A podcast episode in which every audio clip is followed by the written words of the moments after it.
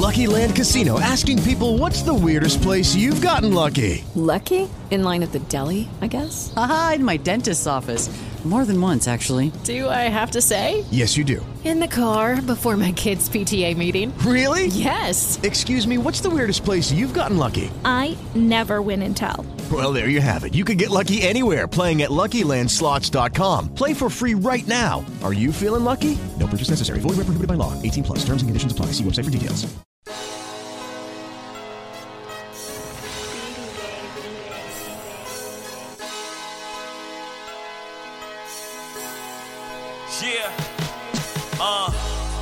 I tell them welcome to the gray area and stay away just in case you ain't real enough to relate. Every other Thursday, politics to the chips. Get up on this wave. now tell me what's to talk about. Cause we the only thing to talk about. How you keep reality in check. Just keep it real rap and don't gossip with the facts. We're gonna skip past all the pleasantries and get right to it. Rudy Gobert single handedly signed the worst contract in the history of sports. Period.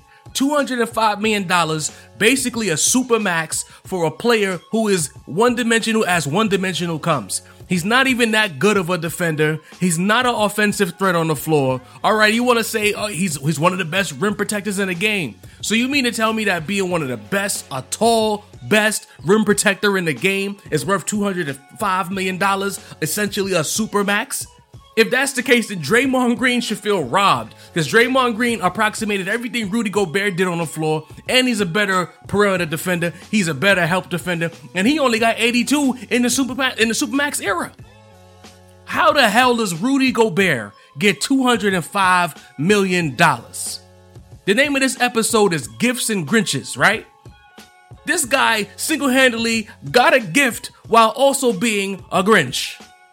How the hell does he rob the NBA this way? Robs the Utah Jazz this way? The Utah Jazz, I'm coming to y'all now. You guys have broke the NBA spending market because now every rim protecting big man is going to be looking for 205 million dollars. Let him just just so happen to get a defensive player of the year. That means that he's going to be looking at the rest of the league like, y'all fools better pay me. You saw Rudy just got. I'm damn sure not taking less than that. $205 million. If, if oh my goodness, if I'm Donovan Mitchell, I'm of the first things smoking out of Utah. Cause you can't win a chip with a $205 million albatross on your roster. You see, I keep repeating that dollar figure because it's extremely ridiculous to me that this player, who you can't really use in a half court offense, you, you, you can't call a clear out for him to get you a bucket late in the game, you can't do anything besides ask him to protect the rim. You can't switch him onto a guard because he's barbecue chicken. You can't really do much with this guy. Is getting $205 million. There is no amnesty, people. There is no way to get out of this contract besides using the stretch provision. And even with the stretch provision, you're still on the books until the life of the contract is clear. Donovan, get out of Utah right now. They're they're gonna proceed to waste your time. You are now running the second round treadmill. I don't even care about what Rudy did during COVID. That's irrelevant. We're not even talking about that. He paid his penance for that. But to turn around and get $205 million to be a rim protector is beyond me. Now, there's a segment of people who are gonna say, Jaw, why, why are you watching this man pockets? You pocket watching, dog. Let, let that man get his paper. Absolutely. You're right. Get your paper, Rudy. You got it. I, it doesn't matter what I say. You already signed the contract. But I'm thinking about NBA business. This contract is horrible. This contract is horrible on so many levels. Again, Dwight Howard played on a non guaranteed contract and was one of the better defenders on a championship team. And he proceeded to then sign for you know, a little above the non guaranteed salary he had from the Lakers last season with the Philadelphia 76ers. And he can do everything Rudy Gobert can do, in some cases better. And he's not getting $205 million. Anthony Davis is 10 times the player. 10 times, 20 times the player Rudy Gobert is. He got 190. Rudy Gobert got $205 million dollars to be a rim protector and to waste Donovan Mitchell's time and waste Donovan Mitchell's prime. Donovan, listen to me, brother. Get out of Utah right now. What what Utah thought they're gonna take the Lakers model? Look, we're willing to spend two hundred and five million dollars on Rudy Gobert. We will spend that bread to win the championship. What's gonna happen when the owner cries broke because he has to pay both Donovan Mitchell and Rudy Gobert? There's not mo- there's not gonna be enough money generated by that Utah franchise to go around to go into the tax and pay the luxury tax fees to, to be good. They're not in Silicon Valley. They're not in a big market. They're not making deep playoff runs to, to, to create more revenue to pay these players. This is a terrible contract. This is bad business for, for the league. It's, it's super bad business for the Utah Jazz. It's bad business for the big man market because, geez, I, I can't wait for the next big to come out and say, I want 250, whatever the Supermax is at that time. Come on now. Come on, LeBron never even got a contract that the life of the contract was 200 million. Look at the people he's standing next to. Rudy Gobert belongs next to any. Let me ask y'all NBA fans this right now before I move on. Does Rudy Gobert belong next to any of the other NBA players who signed for $200 million? If you can't answer that question honestly, you don't deserve to comment on this post. You don't deserve to talk to me about basketball. You don't deserve to talk to me about sports, period. This is the worst contract in the history, the, the entirety of sports. Now let's shift gears to a more sensible contract, a gift. No Grinches here, right? Kyle Kuzma a three year, $40 million extension. Super team friendly deal. I'm not mad at this at all. You know, maybe Kyle, if he would have played a little bit better, could have commanded a, a higher dollar figure. But think about what Kyle Kuzma does on the floor and what Rudy Gobert does on the floor. One player is getting 205, the other guy's getting 40. Come on. Come on now. But for Kyle, this is a proven deal. He's still young, you know. You know, he, he's he's not a one and done. I think he played about three or four years at Utah, so he's getting up there as far as NBA lifetime is concerned. If if this now, if I want to think about it, this is Kyle Kuzma's maybe his fourth year in the league. Yeah, yeah, two years with Zoe.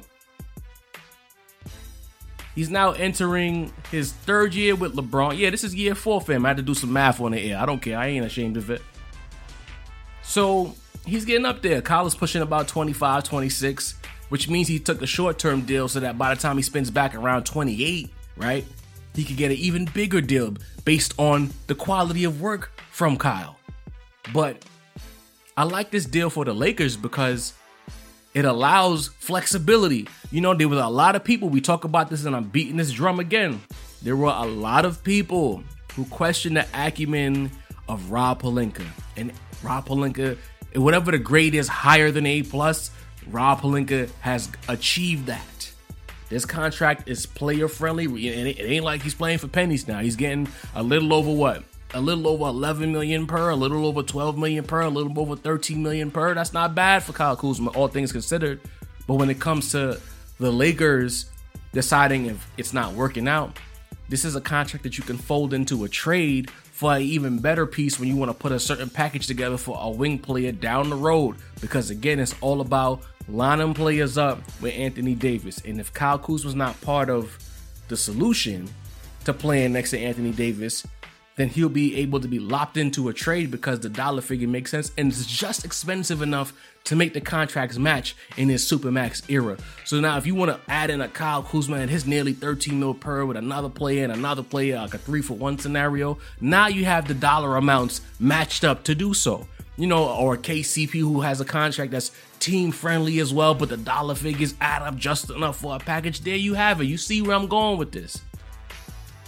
I'm not mad at Kyle Kuzma. Right around Christmas time, he gets a nice gift, an extension, an opportunity to, to play for a team that's going to be contended for a championship. Let's call it what it is. Anthony Davis, LeBron James, point blank, period. The Lakers are the favorites.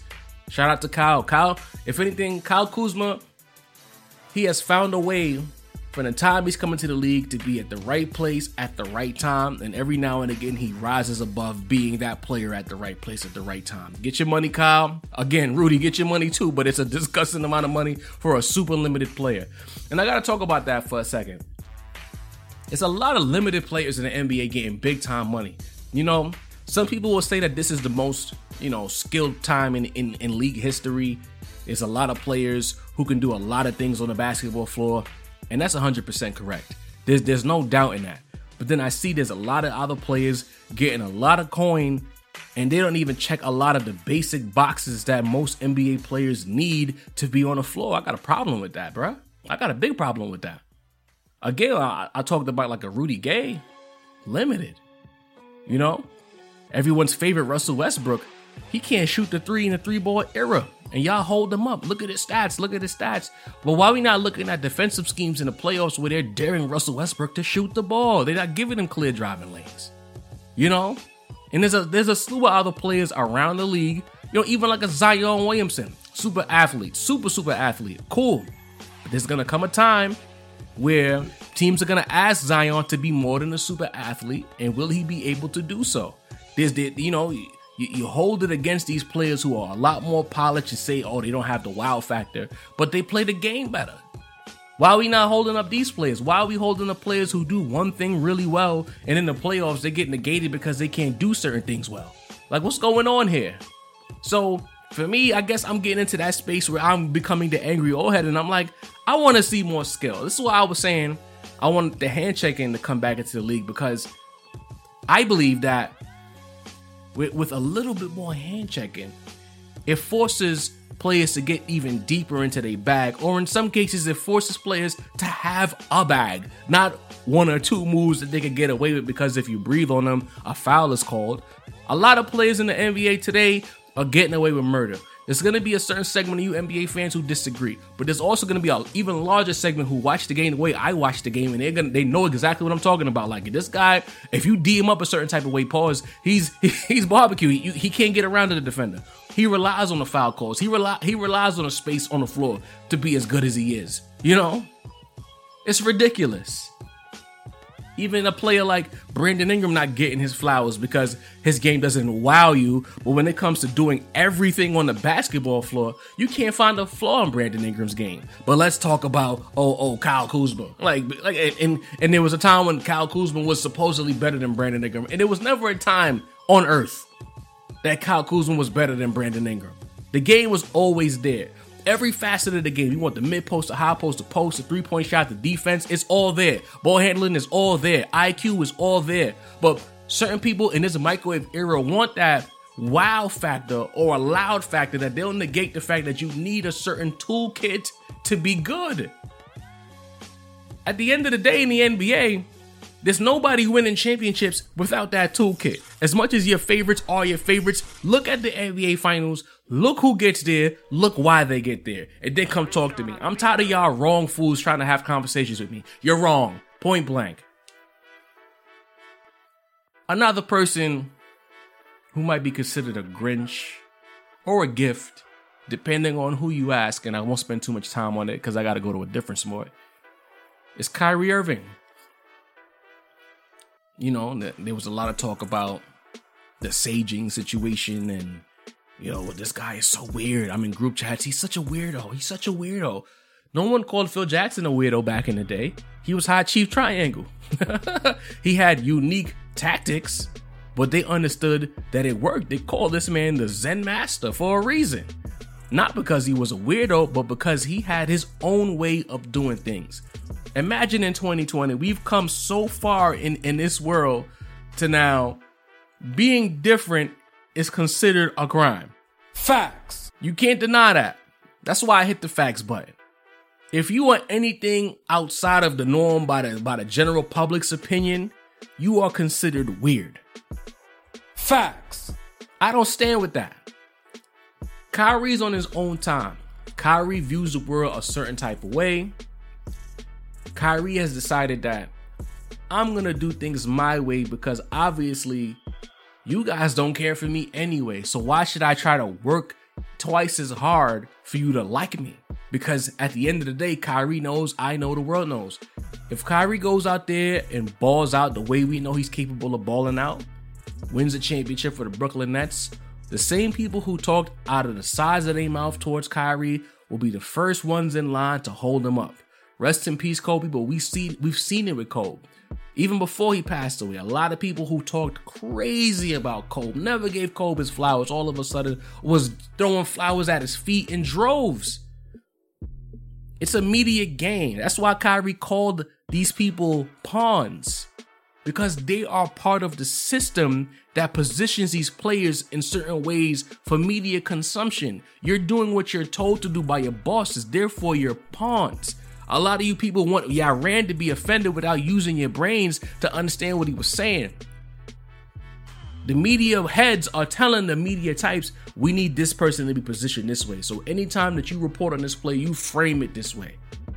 We're gonna control the public opinion of this player by way by the way of we reporting them. The people who write the articles and or do the podcasts or, or do the TV media, they know that what they're re- reporting on isn't 100% accurate, but they're doing a job. Therefore, they're pawns. Okay? That's what he was trying to say. This is why Kyrie has an issue with the media. Now you got regular fans calling him weird and, and, and bashing him and saying all kinds of things about him. But then when he went to Boston, it was a love affair. This horrible teammate, they love to see Kyrie. It was, I'm talking about eh, not no regular, degular daps, hugs, players seeking him out. It was a reunion of sorts. And when I told NBA fans, the issue wasn't Kyrie. The issue was Kyrie being fed up with the likes of Terry Rozier and, and, a head coach and Brad Stevens not being a grown man enough to control his locker room. He, he Brad Stevens can't face these players face to face and stand on his square. And Kyrie did not want to deal with that. No person wants to deal with a weak boss and a bozo teammate or a bozo coworker who thinks they're better than what they actually are in any walk of life. But because it's the NBA, fans feel as though it has to be this way. And absolutely not. You're wrong. Kyrie made his way. He stepped out of there. It doesn't matter what he said in the preseason because he never said he was staying. He said, if you would have me, and based on the actions of the Boston organization, from, from Danny Ainge to Brad Stevens, the, the fans, to Terry Rozier, you did not have him. And he left. Now we move on to the NFL, right? The New York Jets. you know, for the Jacksonville Jaguars, the Jets are a gift. For the fans of the Jets franchise, the Jets are the Grinch that stole Christmas. They go out there and they win a game that they have no business winning.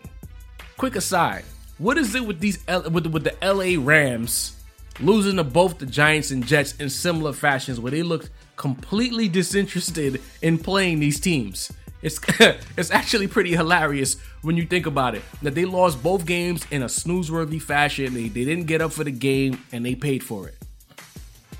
But the Jets like, come on now. How, how do you guys go out there and win that game?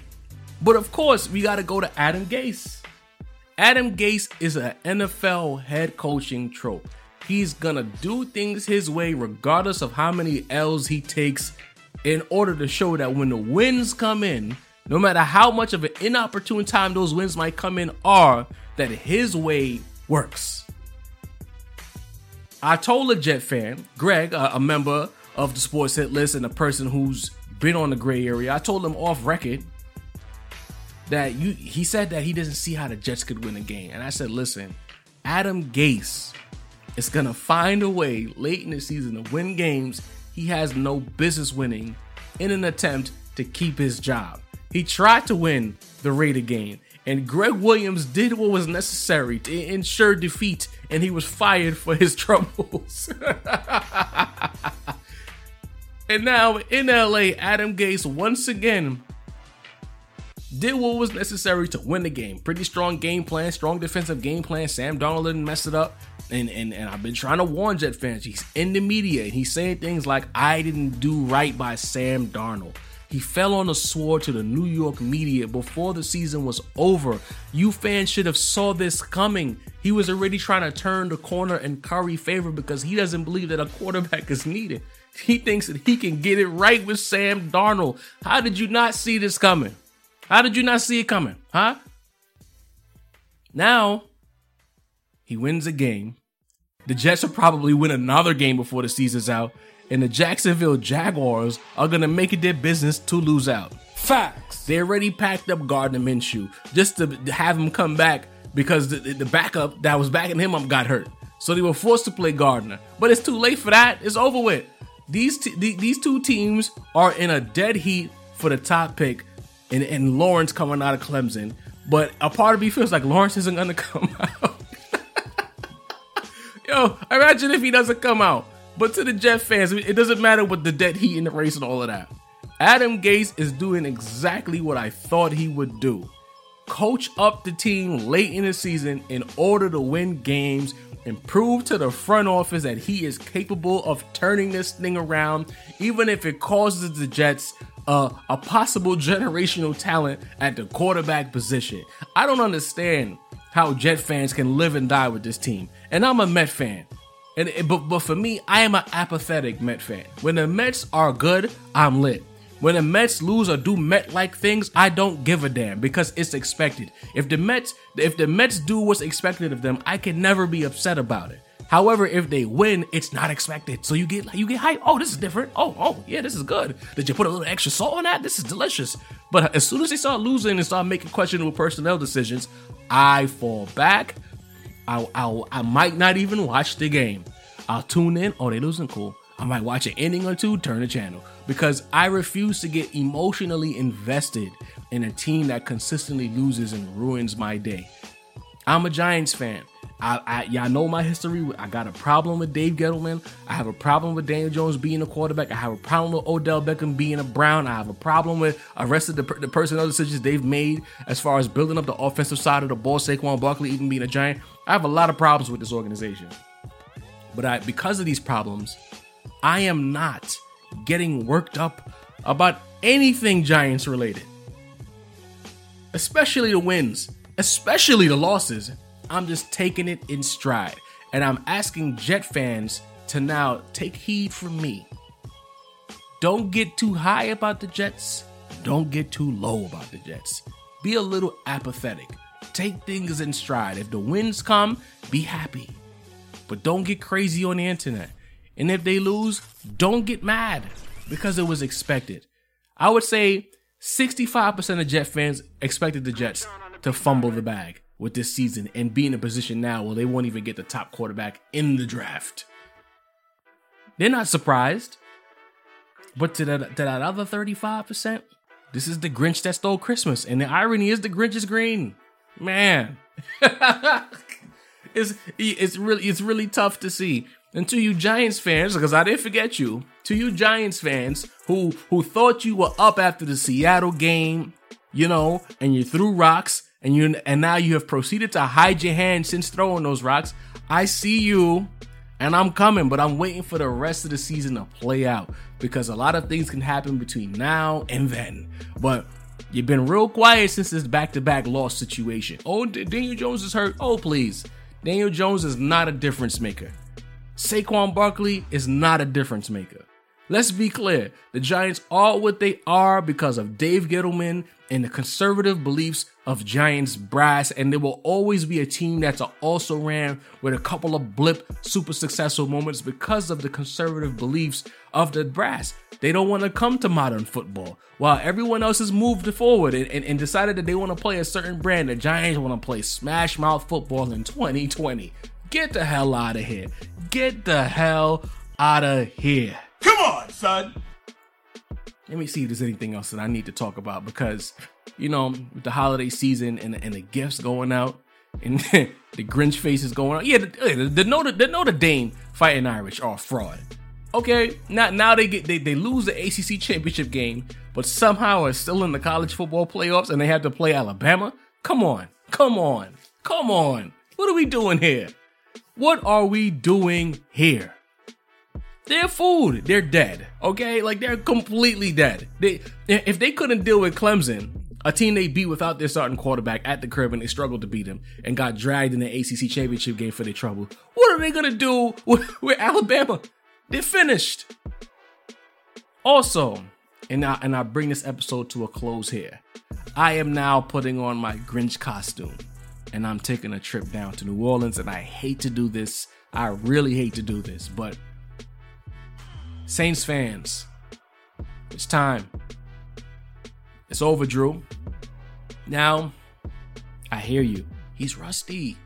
You know, he, he missed a lot of time. You know, he needed to get back in his rhythm. I get it.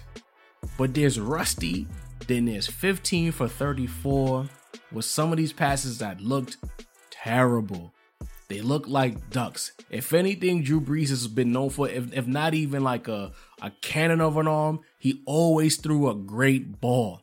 We didn't even see much of that. 19 incompletions against the Chiefs defense. Now the Chiefs have a solid pass defense, but we've seen we saw the Raiders carve them up twice. All right. Come on. Come on. It's time. Drew Brees, it's been a hell of a run. It's been it's been I'm a fan. You're my favorite quarterback. This is why it pains me as much to have this Grinch costume on. But Drew, it's over. Saints fans, start preparing yourself for the future.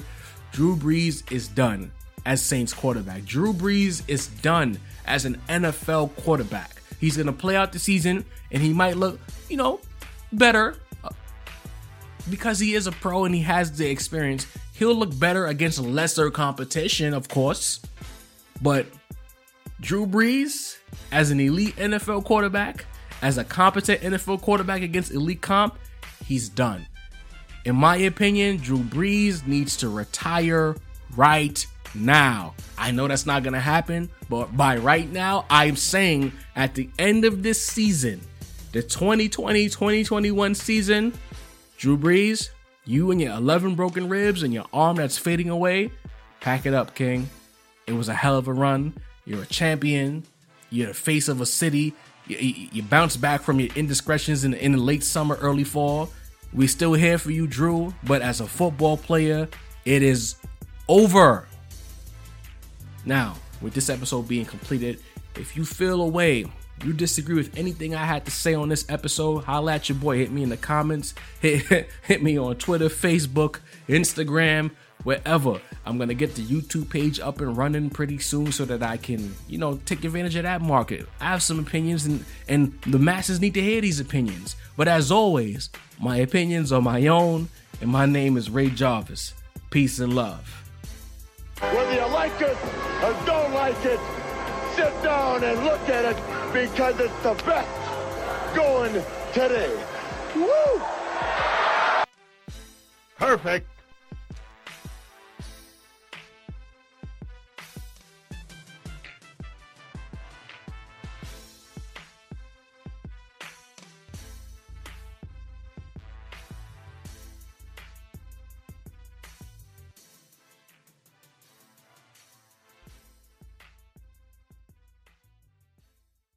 Hello, it is Ryan, and I was on a flight the other day playing one of my favorite social spin slot games on chumbacasino.com. I looked over the person sitting next to me, and you know what they were doing? They were also playing Chumba Casino. Coincidence? I think not. Everybody's loving having fun with it. Chumba Casino is home to hundreds of casino style games that you can play for free anytime, anywhere, even at 30,000 feet. So sign up now at chumbacasino.com to claim your free welcome bonus. That's chumbacasino.com and live the Chumba life. No purchase necessary. Group. Void prohibited by law. See terms and conditions. 18 plus.